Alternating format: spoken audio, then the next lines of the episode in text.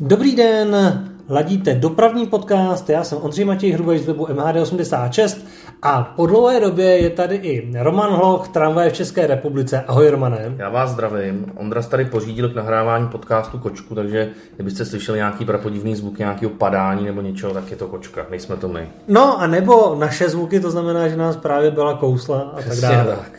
Romane, ty jsi byl znovu s obytným vozem Ano, na dovolené. Ano. A to je téma, který bude jasný pro celý tenhle díl podcastu. Kam jste tentokrát vyrazili? Jenom dodám, že uh, loni jste byli v Polsku. Přesně tak, loni jsme byli v Polsku a Polsko nás překvapilo tím, že to bylo, že, že jsme se mysleli, že Polsko je konec světa. Ale prd, Polsko nás překvapilo, o tom jsme se už bavili. No a říkali jsme, že nás láká Rumunsko. A že si řekl, a já jsem se docela upřímně bál toho Rumunska, že to bude taky konec světa. No zase mě to překvapilo. A zase si říkám, že i to Rumunsko, který řada lidí vnímá jako takovou, jak bych to řekl, díru Evropy, vlastně je to součást Evropské unie, tak až to vnímá řada lidí jako díru Evropy, tak teda překvapilo v mnoha, v mnoha ohledech. A e, jak říkal nedávno, nikdo, tady to v Čechách kolovalo, že e, severočeský kraj je horší než Rumunsko. Jo, jo, tak musím, musím potvrdit. Musím potvrdit, že to, co vidíte v severních Čechách, jsme v Rumunsku viděli možná opravdu jednou v nějaký úplně zapadlý vesnici, ale tam ani nebyli lidi. Prostě opravdu ty lidi se tam o to starají, umí tam čerpat z těch evropských dotací, což jsem teda koukal. Mají tam všude opravené silnice, ledkový světla uh, mají všude udělaný jako ve vesnici, že tam svítí ledkama. Jasně. Opravdu ta země je opravdu neskutečně daleko proti tomu, co třeba lidi říkali, co tam byli před pěti lety. Jsou tam dálnice teď postavený nově. Berou tam všude karty, všichni mluví anglicky, že opravdu jako krásná země s krásnou krajinou a má to tam takový drobný specifika třeba v řízení, že tam jako moc se nedodržuje rychlost, takže když jedete před vesnici 50, no tak to jste zablázna, že? Takže já když jsem měl přes vesnici stovkou, tak mě ještě předjížděli auta, evidentně jsem měl taky ještě pomalu. Jo? Takže to jsou takové specifika toho Rumunska. No a mm, to Rumunsko nás překvapilo tak, že se příští rok chystáme do Albánie, Ano. protože tam o tom řada lidí mluví taky, že to je jako krása, že třeba oproti Itálii a Francii eh, se tam cítí ty lidi mnohem bezpečněji, což je vlastně zajímavý, jako i paradox, protože v té Itálii a v té Francii díky těm uprchlíkům, který tam prostě trajdají Francie. a dělají nepořádek, tak tam opravdu to, tam je riziko, bo tam říkají, že když pojedete do Itálie a Francie, že vás vykradou na 100%. Zatímco v Albánii si připadáte bezpečně a v tom Rumunsku jsem si připadal teda ultra bezpečně. Tam jsem neměl jediný náznak toho, že by mě někdo chtěl okrás, přepadnout, já nevím, cokoliv. Opravdu takovýhle pocity tam jsem z toho vůbec neměl. A to je první otázka většiny lidí, jak jsi tam připadal bezpečně. Já teda byl v Rumunsku jenom jednou zatím, v Aradu, asi před, no, tak čtyřmi lety. No a zase tak bezpečně jsem se tam teda úplně necítil, ale je to jak jde, no, no samozřejmě může to být město od města, samozřejmě se to tam různě zvedá, ale jinak, co se týče těch investic, to, to se nepotvrzuju, to se to tam děje. Na jak jste jeli? My jsme na 14 dní a ještě abych doplnil, my jsme se právě vyhýbali městům, protože my jsme zjistili s tím karavanem jezdit do města je prostě kravina v tom Polsku, moc nás to nebavilo. My jsme jeli opravdu přírodu a Bukurešť jsme řízli dvakrát tam a zpátky, jsme jeli k moři a tam jsme jako neměli šanci pobejvat někde víc než na nějakých benzínkách, ale i tak to tam na mě působilo jako v pohodě to město. Jeli jsme na 14 dní a vlastně plán celé té cesty byl takový, že jsme minulý rok zjistili, že týden je málo. Takže proto Jasně. jsme to natáhli na 14 dní a zároveň to Rumunsko přece jenom dál. A chtěli jsme to Rumunsko vlastně projet, dá se říct, skrz na skrz, vlastně od eh, Maďarska, od, eh, od maďarských hranic až k moři. Ano. A na, projet tam takový jako zajímavý, zajímavý místa v tom Rumunsku. Já vypíchnu ty nejzajímavější body, co byly. Ještě jenom mě řekni, dlouho jste vlastně jeli s tím obytným vozem na začátek toho Rumunska? Jeli jste na jeden zátah, nebo jste po cestě měli ještě někdy zastávku? Vyráželi jsme v neděli odpoledne, spali jsme první noc na Moravě, druhý den jsme vlastně z Moravy přejeli do Segedu, protože ta cesta byla docela dlouhá, jsme spali vlastně druhou noc, jsme Jasně. spali v Segedu a vlastně to, ten třetí den Pak už jsme, to kousek. jsme přejeli, už to už je kousek Seged, je vlastně na hranicích, tak jsme přejeli do toho Rumunska a vlastně ten třetí den už jsme se dostali do našeho prvního bodu, což, byla, což byl Eibental v oblasti Banát, že jo, což Jasně. je vlastně ta česká kolonie v Rumunsku, kde se nastěhovali lidi před nějakýma stolety. Vy jste tam byli ještě teda před festivalem. My tam byli před Mimo festival vlastně. 14 dní před festivalem my tam začaly takový jako, jak bych to řekl, střízlivý, střízlivý přípravy ve smyslu toho, že tam kopali díry na hajzlbudky. Takže to jsme tam takhle zastihli. A jinak teda banát doporučuji, to je krásný v rámci toho festivalu, ale eh, i když je to prázdný, když tam ten festival není, tak ta vesnička je neskutečná, krásná, kouzelná, mají tam samozřejmě úplně novou asfaltku, že jo, bez Mm, nějakých mm, děr, jak mm. u nás. Teď jsem zrovna jel z Jižních Čech a myslel jsem si, jestli vytluču zuby. To jsem v Rumunsku zažil na jedné silnici, ale u nás je to vlastně standard, jo, ty Hmm. rozbitý silnice. No a co třeba v tom Banátu, co mě zaujalo, tak eh, když jsme u toho dopravního podcastu, tak jsem se lidí ptal, no a jak jste udělali tu novou silnici, jako to vám to zaplatila vláda? Oni ne, to jsme se složili, nás švalo, jsou tady díry. Takže i takový to jiný je trošičku přemýšlení. Mě tam fascinovalo, že lidi se složí na novou silnici a vlastně ve všech těch vesnicích by měly být udělané nové silnice. Pač Jasně. za prvý se složili, aby tam jezdili líp a za druhý, aby tam samozřejmě přijeli ty lidi, pač ten turismus tam jako skvétá.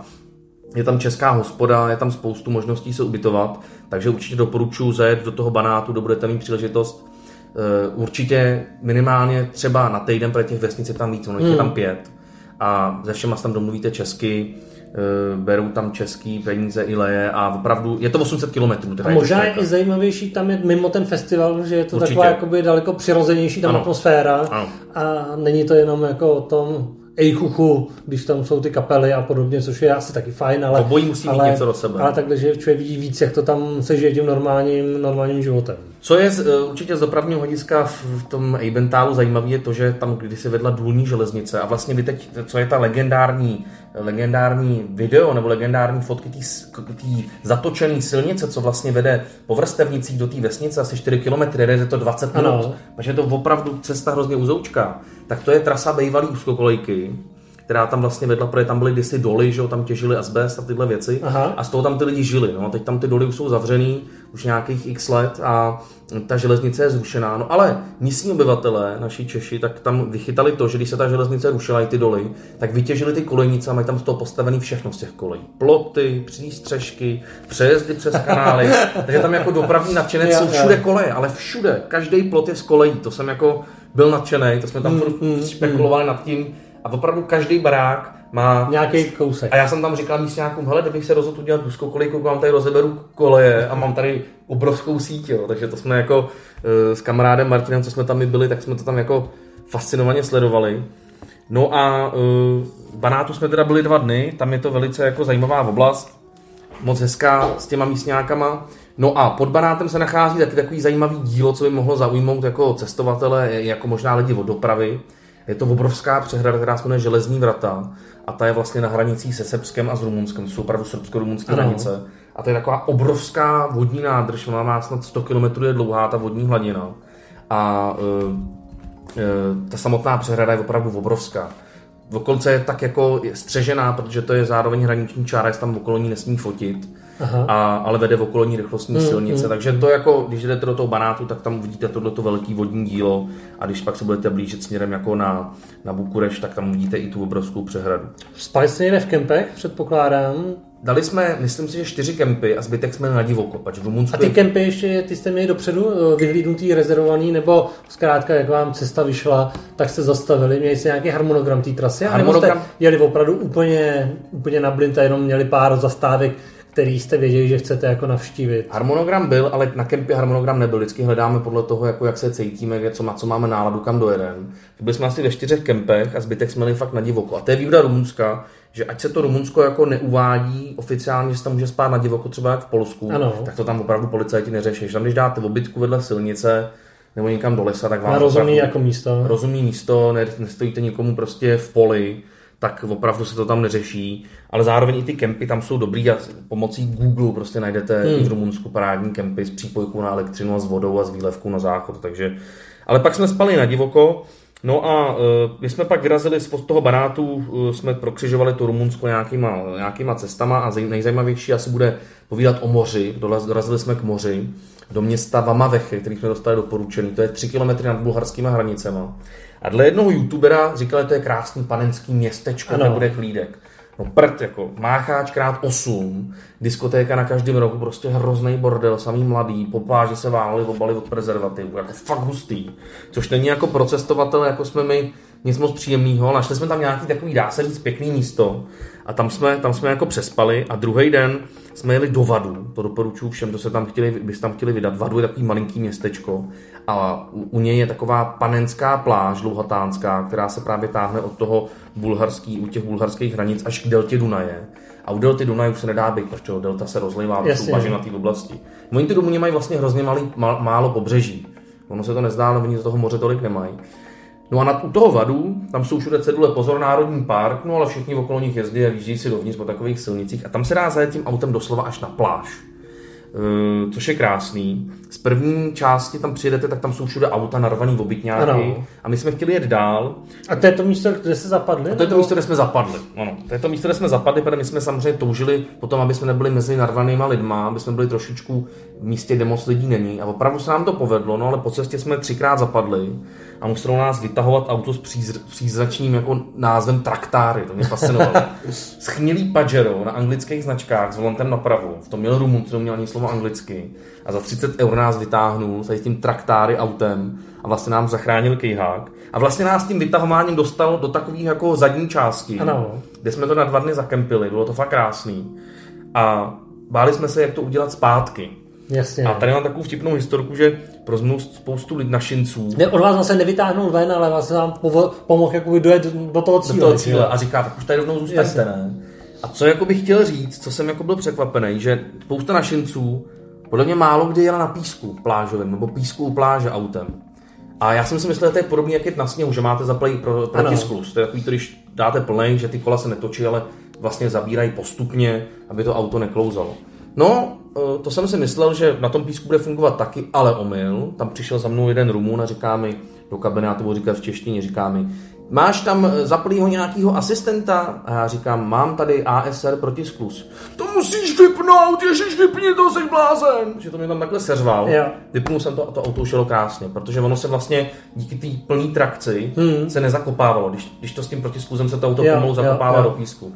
Že všem doporučuji, když chcete dělat frajery na pláži, vypněte si ASR protisklus a dojedete všude. Takže zpátky už jsme dojeli v pohodě. To znamená, to se zvládli bez pomoci. Zpátky jsem to zvládl bez pomoci a jenom pro osud jsem dopředu našrouboval takovou, hm, takový, takovou závlačku, za kterou by nás vytáhli. Já vždycky říkám, že štěstí přijde připravený, takže jenom pro ukázku toho jako jo, osudu jo. jsem tam namontoval závlačku a projeli jsme to zpátky ať teda větší rychlostí, aby jsme si byli jistí, Jasně, tak, jsme to, tak jsme to přes ty písky projeli s tím obytňákem. Sice se všechno rozbilo, rozflákalo, nádobí vlítalo, ale byli jsme zpátky na asfaltce. Co doplňování vody a naopak vlastně i zbavení se použitý vody. Je- Jak to funguje takhle? Doplňování vody je téma u nás taky hodně, protože vlastně v tom autě jsou tři, tři nádoby. Máte nádobu na tu užitkovou vodu, ta bývá v okolo třeba 100 litrů, měli 100 litrů, pak je na tu špinavou vodu užitkovou, to znamená, když se opláchnete ruce, jdete do sprcháče, to teče do další 100 litrové nádoby, ta se naplní a musí se vypustit. No a pak je samostatná nádoba na záchod, na, na, na, na extrementy, že jo? tam má třeba 15 litrů. No a mm, ono se to dá dělat tak, že buď napouštíte tu nádrž a tu pak vypustíte na nějakém kanálu nebo na nějakém e, místě, třeba v kempech, kde to je určený. A nebo opravdu se dá dělat to, že to máte otevřený furt, tu nádrž, ale používáte přírodní kosmetiku a přírodní prvky, přírodní šampóny. A to je, to je varianta, to jsme dělali my v tom Rumunsku. Je jsme si opravdu nakoupili přírodní mydla, co jsou Ano. rozpustný, rozpustný v, vlastně všude. Jasně, a neškodí přírodě. A vlastně to rovnou teklo ven a nemuseli jsme sebou vozit zbytečných 100 litrů vody a opravdu jsme se myli tady těma čistýma prostředkama.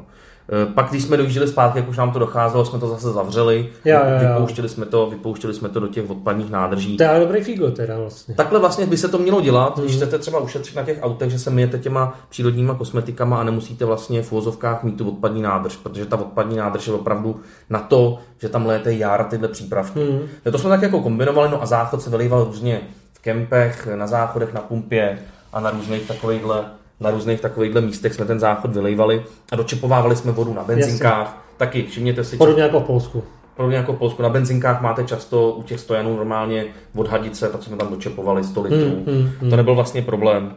E, problém byla nafta, to auto mělo velkou spotřebu, žralo 14 litrů a mm, jsme vlastně ujeli 4000 km. A těch 14 litrů to je hodně, že je to hodně zrovna v tomhle případě, anebo je to tak běžný? Je to jako běžný, ale oni tam narvou nádrž na 70 litrů, když to spočítejte, co na to ujedete. Prostě 70 litrová nádrž, auto žere, 4, žere 14 litrů, to jsme tankovali opravdu každou chvíli. A do toho, do Ecoterror, který, který se jmenuje AdBlue, močovina, který jsme furt dolejvali. Ty, to velký auta mají problém s tou spotřebou na těch dálnicích, že to prostě opravdu žere, 100, žere to litr na 100 km, takže ta nádrž má Teď 15 myslím, jak litrů to, ten přípravek. ten přípravek, močovina, hmm. to opravdu má takovou spotřebu toho AdBlue, že jsme furt někde dolejvali AdBlue.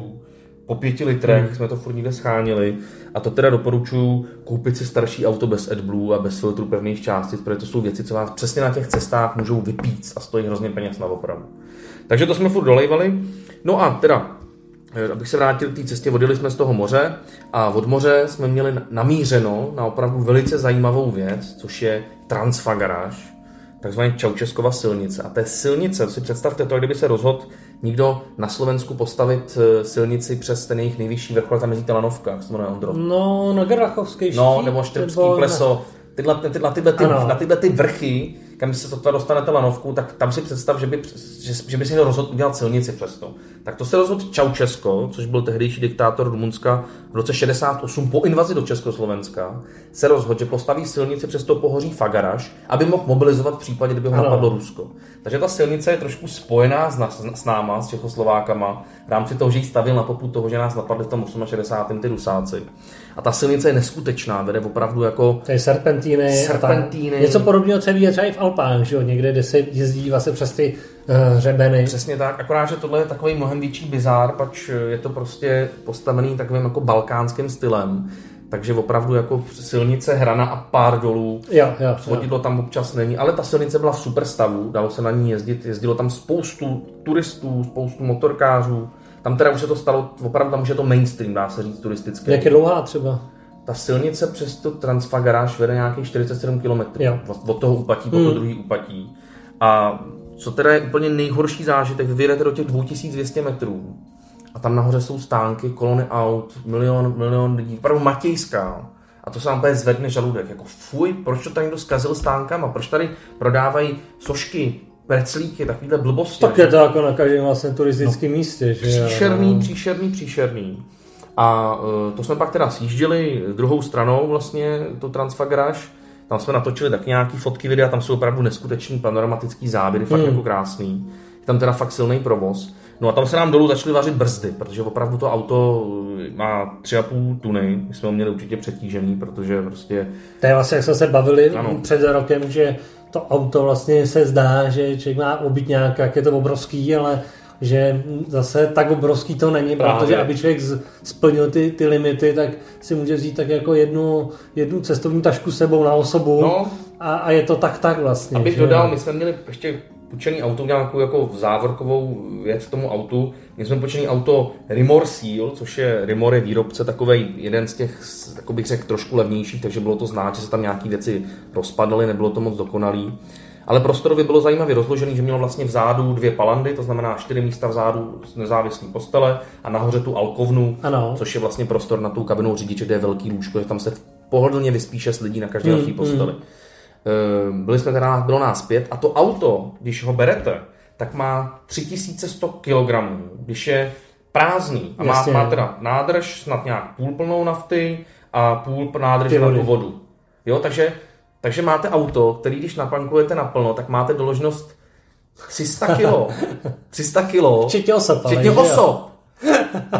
Proto, že Rakušáci dávají za každý kilo euro pokutu, takže to pak jako přes hmm. Rakousku se vyhněte. To já nevím, jak může někdo jezdit v obytku přes Rakousku, to jde na hry, aby se tam do těch limitů vešel.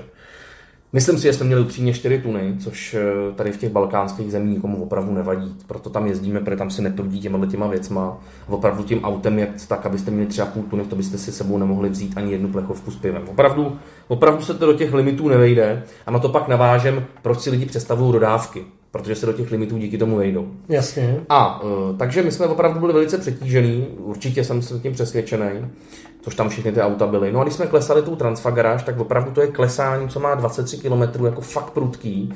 A i když tam dáte dvojku, kvalitu, tak to furt jde hodně rychle. To furt jde hodně rychle a furt šlapete na brzdy. No a začalo to hrozně smrdět. Eh, přirovnal bych to smradu, jak když klesá uh, chorvatský regiojet do Splitu dolů, tam když jsme jeli vlakem, tak to teda smrdělá se bál, že umřem a do toho jsme minuli pomníček ne, železničního neštěstí. Já, Ježíš Maria. Takže podobný pocity jsem měl jako v Chorvatsku, když jsme klesali do Splitu tady. Tak jsme zastavili to auto, eh, odpočinuli jsme brzdy, no a zatáhli jsme ručku. No to auto jelo, že už ty zadní brzdy nefungovaly, už byly převařeny. Mm, mm. Takže jsme ty brzdy nechali odpočinout a jeli jsme opravdu na jedničku dolů, aby se to auto neuvařilo. Takže to na to bacha, při tomhle tom klesání, to našinci znát nemůžou, protože to opravdu takovýhle silnice u nás nemá. A tak dlouhý hlavně, že jo? Tak dlouhý. No a pak je tam ještě jedna zajímavost a to je druhá věc, je Transalpina. To je, eh, jak říkal kamarád Martin, tak Transfagaraš. Proč Transfagaraš? Přece trans jako překročení pohoří Fagaraš. No a pak říkám, no proč Transalpina, to jdem přes pohoří Alpina a on, jak vás to napadlo, říkám, když jsi nám říkal, že Transfagaraš je No. přes Fagaraš a proč Transalpina, a není to Alpina, je to jiný pohoří, tak to jsme se tomu jako zasmáli. A ta Transalpina překvapila a můžu doporučit, je to lepší než ta Transfagaráž. Není tam tolik lidí a jsou to mnohem hezčí jako výhledy. Hmm, A je to trošičku jiná struktura hor, není to tak vysoko, ale teda je to za mě víc nádhernější, víc takový zelenější. A uh, to jsme pak vlastně vrazili rovnou z té v Transfagaráž do té Transalpiny. Nádherný prostě panoramata. Nejhorší je, že byste tam stavili každých 30 metrů na fotku, jako i já. Že je to tak hezký a pořád se to mění. Jo. Furt je to hezký, že každá zatáčka, byste chtěli nafotit, vyfotit, tam, kde by jezdili tramvaje, a dělal bys tam fot, fotojízdu, tady s těma našima přiblblejma, v slova smyslu kamarádama, co si to rádi fotíme na každém metru, tak tu fotojízdu těch 23 km pojede 14 dní, protože na každém rohu by ta fotka byla krásná s tou tramvají. Takže jsme tam prostě strávili fakt hrozně moc času a tam je to teda krásný. Co bych ještě chtěl dodat k Rumunsku? V Rumunsku je velký nebezpečí, že se můžete potkat s medvědem a že vás sežere. A viděli jste nějaký? Viděli jsme dva, Opravdu? ale jenom podél silnice. Jako byl, mláďata nebo nějaký větší? byl nebo- velký, tam seděl zazavlený u silnice, protože ho tam všichni ty lidi krmějí. A to je přesně ono. Vy chcete jako vidět medvěda a vidíte ho, jak sedí u silnice nějaký vykydlej medvěd, úplně civilizovaný, a krmí ho tam ale Děti, vole. přiblbý turisti. Ale ty byste viděli ty lidi, jak oni se tváří u toho, že vidí medvěda. Tam zastaví auto na štorc, Lidi se tam smějou, kdyby měli postižený 8. stupně. Medvěd. A dávají mu melou. Takže vlastně v tu chvíli z té radosti máte Děti to. dávají z ruky. No, ale prostě, takže ty medvědy potkáte podél té silnice, ale jsou u nich kolony, lidi je krmějí, za váma nervózní Rumun na vás troubí, že tam zase stojíte jak blbec u medvěda, který ho tam on vidí každý den třikrát, že jo. A to jsou teda ty medvědi, který chodí podél těch, podél těch silnic. No ale nejsou zase tak jako všichni ochočený, že jo? Ano. To Zase jako... Ano, nejsou tam samozřejmě i medvědi v těch horách, oni jsou teď přemnožený. Rumunská vláda tam má takovou zajímavost, že mají část těch medvědů má na krku obojky, který podle GPSky vám chodí pak upozornění na a telefony. Když se blížejí. Když se blížej. Aha. A musím říct, že jsem nevěřil, že telefon dokáže vydat takovýhle zvuk. Já myslel, že okolo nás jede sanitka. Ten telefon normálně vydá To neskutečně... máš jak v aplikaci. To ne, to prostě přijde samo SMS-kou. Takhle. A je tam extrémní ohrožení života. Tam to blíž svítí přes celý displej. Já to v životě neviděl. To ti přišlo i To tobě. přišlo všem tam, vždycky, tam, vždycky to cinklo něk- někomu No, no, jinému. no. Vždycky, když někdo přišel na signál, nebylo extrémní ohrožení života. Ale to řvalo, já říkám, hele, tady je nějaká sanitka a žena mi říká, ne, to je můj iPhone. Říkám, to si děláš srandu. Počkej, že vlastně to dokázalo jako udělat jiný zvuk z toho mobilu, než jak to normálně zvoní, když ti přijde SMS nebo třeba desetkrát hlasitější, jako desetkrát hlasitější, až máte na maximum zvuk. Jako opravdu, kdybych to dal na střechu, tak to mám jako sirénu od sanitky. Jsem nevěřil, že umí iPhone udělat takovýhle zvuk. Jako. Aha. Neskutečný, to, jako, to jsme zírali. Je to taková blbost, ale mě to fascinovalo. A chodilo nám to teda často, že Ale extrémně. a to ti přišlo jen tak, aniž by se registroval do nějakého systému, že to Ano. mají prostě udělaný na to, jaký vlastně mobily jsou přihlášený v té síti, takže to jde automaticky jakoby všem v tom okruhu Na základě, toho medvěda. na základě těch pinků, podle kterých se lokalizují telefony, ono to samo chodí. Takže vlastně nám to tam furt chodilo, no my jsme se tady potom rozhodli, že teda přespíme tam na divoko, že jo. Našli jsme takový místo, kde jsme si říkali, že přehled nad těma medvědama máme. Už to bylo, bylo to výška 1890 metrů a už tam jakoby nebylo moc stromů a opravdu jsem si říkal, tady ten medvěd jako není to jeho prostředí, on spíš bude chodit v těch stromech a tohle. Tak jsme si tam jako postavili těsně pod tím vrcholem, podél té silnice, eh, na tom, na tom Transfagaráž, na tom prvním pohoří. A oni je výhoda, že tu silnici mezi devátou večer a sedmou raní zavírají, aby se nerušily ty zvířata. Takže tam vlastně Ne, tam je noční klid. nejezdí tam auta, že se tam dá krásně přespat. No a medvěda jsme tam nepotkali, měli jsme sebou teda obrovskou mačetu, kdyby jsme nějakého potkali, představu nějak, že ho sebou Kdo by, jak kdo by vzal do ruky? vzali jsme se sebou mačetu a nějaký pepřáky, ale jakoby bylo to teda opravdu humorný, humorný se Zvlášť takhle zpětně. takhle zpětně humorný s tou mačetou se tam jako chránit a chodit čůrat. No. Ale každopádně myslím si, že když je člověk jako opatrný a nebere to, nebere to na lehkou váhu, eh, dělá hluk, což je podstatný, ten medvěd se bojí, eh, nevyhazuje zbytky jídla nikam Hmm. do škarpy, hodí je do auta, zabalí do pytliku, tak ten medvěd se k vám nemá důvod Není důvod, aby přišel. Větší nebezpečí, na což nás upozornili místňáci, jsou opravdu, opravdu nebezpeční hadi, který tam jsou všude. a ty vás opravdu ušknou a končíte. No. Takže to je spíš... No, jako nějaký su, su, super jet, jo. To jsou, tam budou nějaký, já nevím, co to je konkrétně, nejsem jako hmm. hadolog, nevím, ale budou to prostě hadi stylu nějaká kobra, takovýhle, takovýhle věcí, který když vás ušknou, tak máte opravdu 15 minut naproti jet a končíte. Takže... Hele, a třeba vlci, ty tam taky jsou? Tam jsou, ale vlk, vlka se bát nemusíte, ten se, ten se drží absolutně bokem od, od, od lidí, to jako je, ale jsou tam taky. Jo. Upozorňovali nás místňáci na hadí, na vlky a medvědi, že to mm, jako je až mm, poslední. Mm. No, pak se se úspěšně vrátili, Samozřejmě vím, že ty jsi z toho úplně nadšený. A dneska si mě překvapil, že jsi, přijel, že jsi přijel tady s transitem se solárníma panelama je to na střeše. Fiat Ducato, bych chtěl upozornit. A ty už si mi naznačil, že je to tvůj nový obytňák. Přesně že tak. se tom tak jako zhlídnul. My jsme... Takže příští rok jako plánuješ je tu ve vlastním. No příští rok ne, 14. října plánu. Jo, už takhle brzo, jo. No, ale tak jako... To je jako první, ale taková jako testovací jízda teda, ne? Spíš. Přesně tak, přesně tak. Ono, uh, ještě abych vám jako se vrátil k těm autům. Jsou vlastně tři typy aut. Jak, tři typy aut. Můžete, můžete spát v nějaký klasický dodávce stylu Caravela, takový ty dodávky, Jasně. klasický malý. Tam se člověk nestoupne, je to malinký. Pak můžete mít udělaný, udělaný ve stavbu do dodávky, což je super, že to je nenápadný. To vlastně chceme přesně my. S tím můžete parkovat někde v lese, nikdo si vás nevšimne. A s tím se dá třeba stát i v Čechách u rybníka. Protože prostě si vás nevšimnou, ať je to jako nesmí, tak dá se v rámci možností dá spát na divouky v Čech Čechách. No a když pak máte ty velké obytky, že jo, což jsou ty alkovny, al, to, alkovna je verze s tou velkou nástavbou nad tou kabinou, pak je polointegrál, to má tu přední kabinu z toho originál auta zadek udělaný, a pak jsou ty kompletně integrovaný, jsou ty krabice, ty autobusy, krabice Hana Mondráčková v tom jezdí, prostě takový ty krabice, v tom sedíte, prostě, tak je to pomalu občas větší karosa, jo. Hmm. No a tyhle ty auta prostě jsou hrozně nápadný, všude vás mají tendenci jako obírat, všude, když jsme přijeli k nějakému tržišti tímhle autem, tak tam podle mě zmáčkli cena má hladina dvě a ovoce bylo v tu chvíli třikrát dražší. Ale kdyby jsem přijel tímhle, tak mám cenovou hladinu jedna. No. A ještě, ještě bych vystoupil trošku špinavej třeba, že? Jo, jo. E, což je výhoda, že tady sprcha nebude, takže špinavej budu a budu to mít levnější teda všechno. Hmm. Takže ono to je vlastně o tom, že když ten člověk jakoby má nějaký představy o tom, jak by chtěl jako tím autem jezdit, tak buď zvolí opravdu, můžete spát v oktávce, jo, což je vlastně, dá se to, je to teď velký trend, že ty lidi spí v autě, nebo si koupíte prostě tu malou dodávku, kterou prostě... malý transit malý, prostě. ma, malou spíš karavelu. Hmm. No a pak je ta velikost, co jsme koupili my, to je vlastně Fiat Ducato. To je vlastně klasický transit no, nákladní, který transit, je Transit, on to jako transit, to, do, do, dodávka. Dodávka, dodávka. kterým jezdí PPLka, tady ty. Přesně že? tak, přesně tak, s tím, že vlastně tyhle, ty, tyhle ty auta jsou nejspolehlivější na trhu. Opravdu ty hmm. Ducata, jsem si na to dělal rešer, že to jsou prostě stroje, které vám ale opraví i jako všude, všude ty auta jezdějí. Hmm. Jsou to prostě fakt jako spolehlivý stroje. Takže šli jsme do tohohle toho auta, který prostě bude nenápadný, bude soběstačný se solárkem, bude mít prostě všechny nějaké jako malý vychytávky, má tam vlastně sprška, bude taková venkovní, bude tam i záchod, lednička, bude tam No jak to bude teda vypadat vlastně? A pro kolik, je to, pro kolik osob to vlastně jako bude koncipovaný po té představě? Protože když to koupil, tak to mělo vepředu klasickou trojku, ne? To mělo a vzadu nákladní prostor. To mělo Nebo tak. v jakém to bylo stavu, když vlastně, to koupil? Vlastně my už jsme to koupili, že to má předu jako jednu sedačku a jednu sedačku, že se dá projít mezi nimi do zádu. Ano. A vzadu to má jako dvojsedák a zadek už byl čistý. To už bylo jo. jako, ono to měl, eh, chlápek to měl jako převozku na čtyřkolky a vlastně my to uděláme tak, že vzadu bude postel, pak tam bude taková malinká místnostka, kam bychom chtěli možná vměstnat tu sprchu. Taková malá místnostka na osprchování, primárně pro ženu, protože opravdu sprchovat se venku zimě zvládnu já, ale pro ty ženský hmm. to moc. Uvidíme, jak to tam vměstnáme. Naproti bude kuchyňka, no a pak tam bude sezení pro jako ještě dva lidi, do budoucna, že by s námi mohli jako čtyři lidi dohromady. To znamená pro čtyři, aby to bylo jako... Pro čtyři na jízdu, na jízdu. a pro dva na spaní fakt jako maličký, jednoduchý.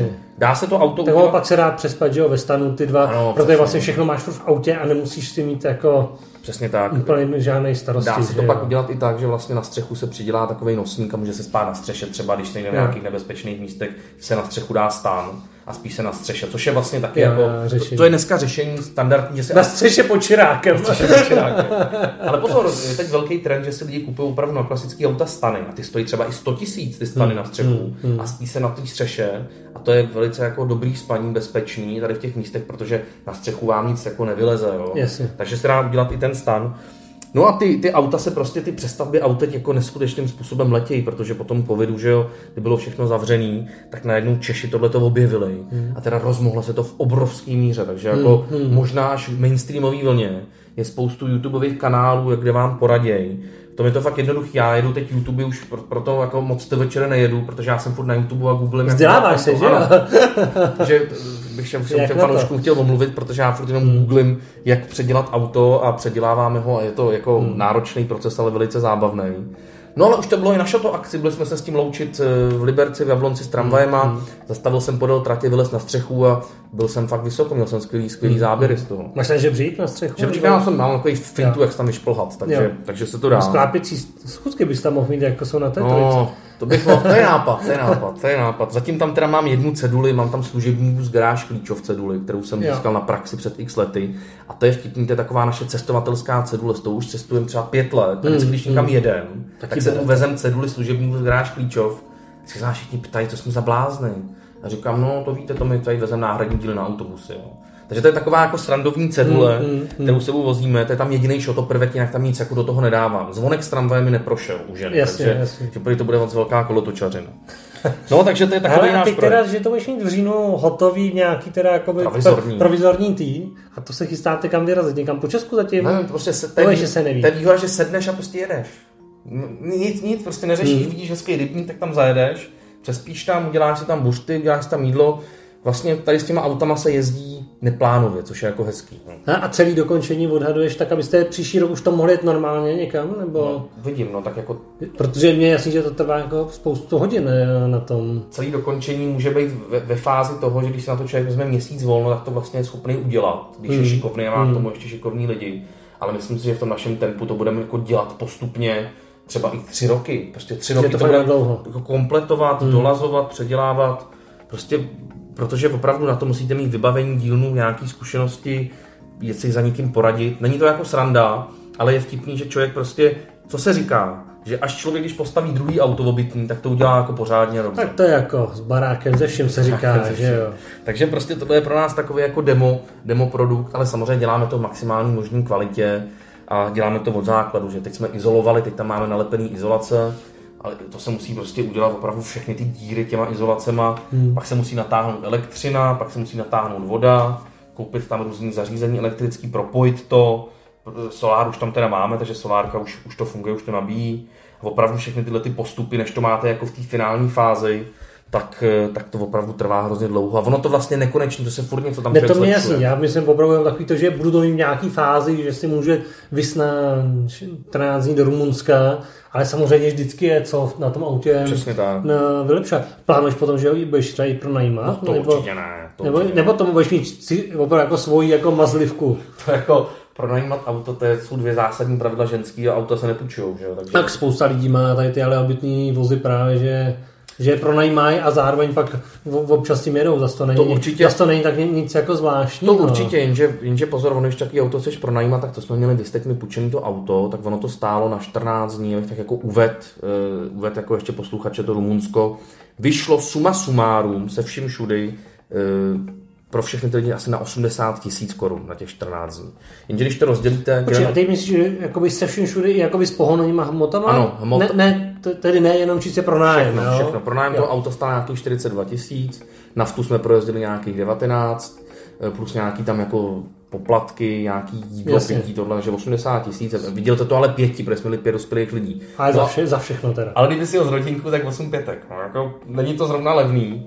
Ale to auto ty půjčovat ty auta, co půjčují ty obytky, tak mají roční pojištění 70 tisíc korun, aby se to mohlo půjčovat třetím, třetím osobám. Jo. 70 tisíc hmm, zaplatíš hmm. jako majitel toho auta, hmm. když ho chceš půjčovat třetí straně. Rozumím. Jako to je neskutečná palba a jako řešit tam, že ti tam někdo něco zničil, když to auto, je to, je to hrozný, jako my jsme tam na tom autě vlastně, co se nám ještě stalo, abych to dokončil, tak stali se nám tam jako tři takové drobné nehody.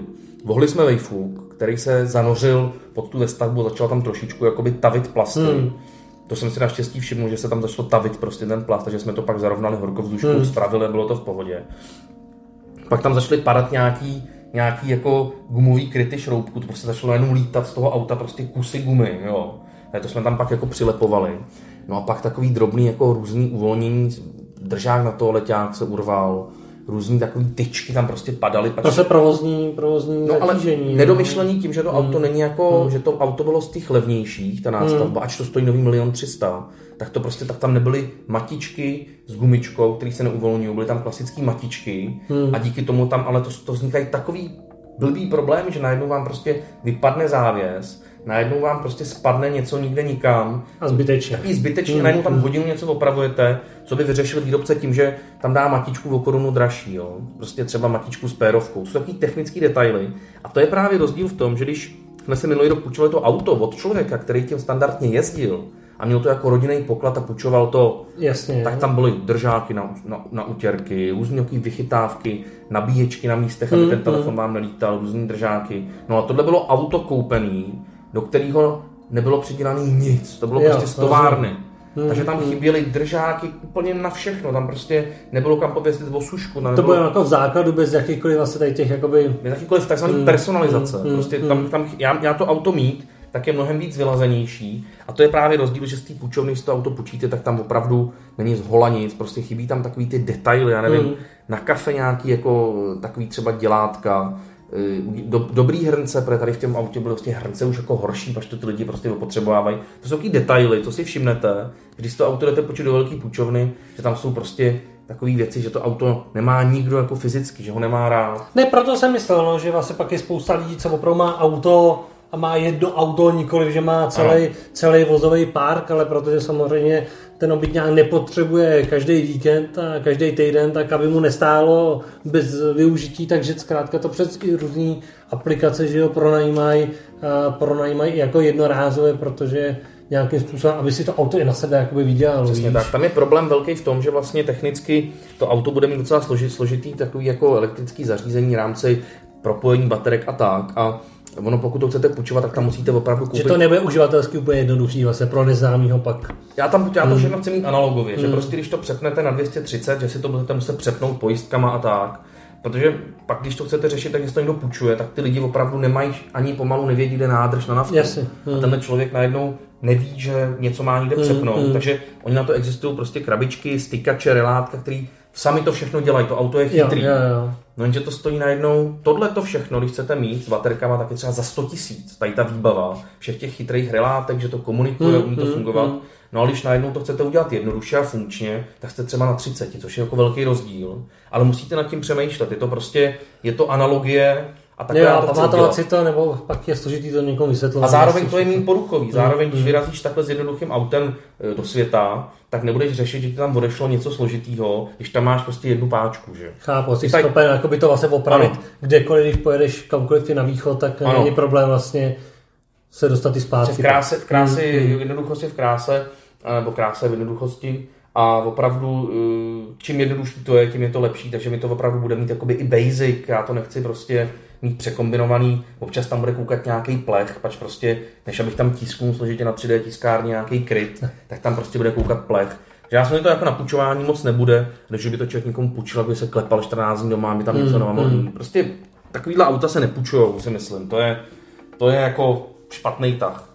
No a já myslím, že krás, krá, krásně jsme probrali možnost cestování a dovolenkování právě jinak než normálním osobákem nebo, nebo po železnici. Ano. A líbí se mi, jak se s tom natchnul. No, to je a, a že právě se takhle pustil jako do, do svého auta a těším se, že vlastně za rok zase to probereme a bude to zase úplně z jiného pohledu, protože už to bude z toho vlastního. No přesně tak, no. Bude to z vlastního a a třeba vám to prostě pak přiblížíme dál, jak se to povedlo, řekneme, co to ještě skýtá taková přestavba, protože vlastně je to celý před náma.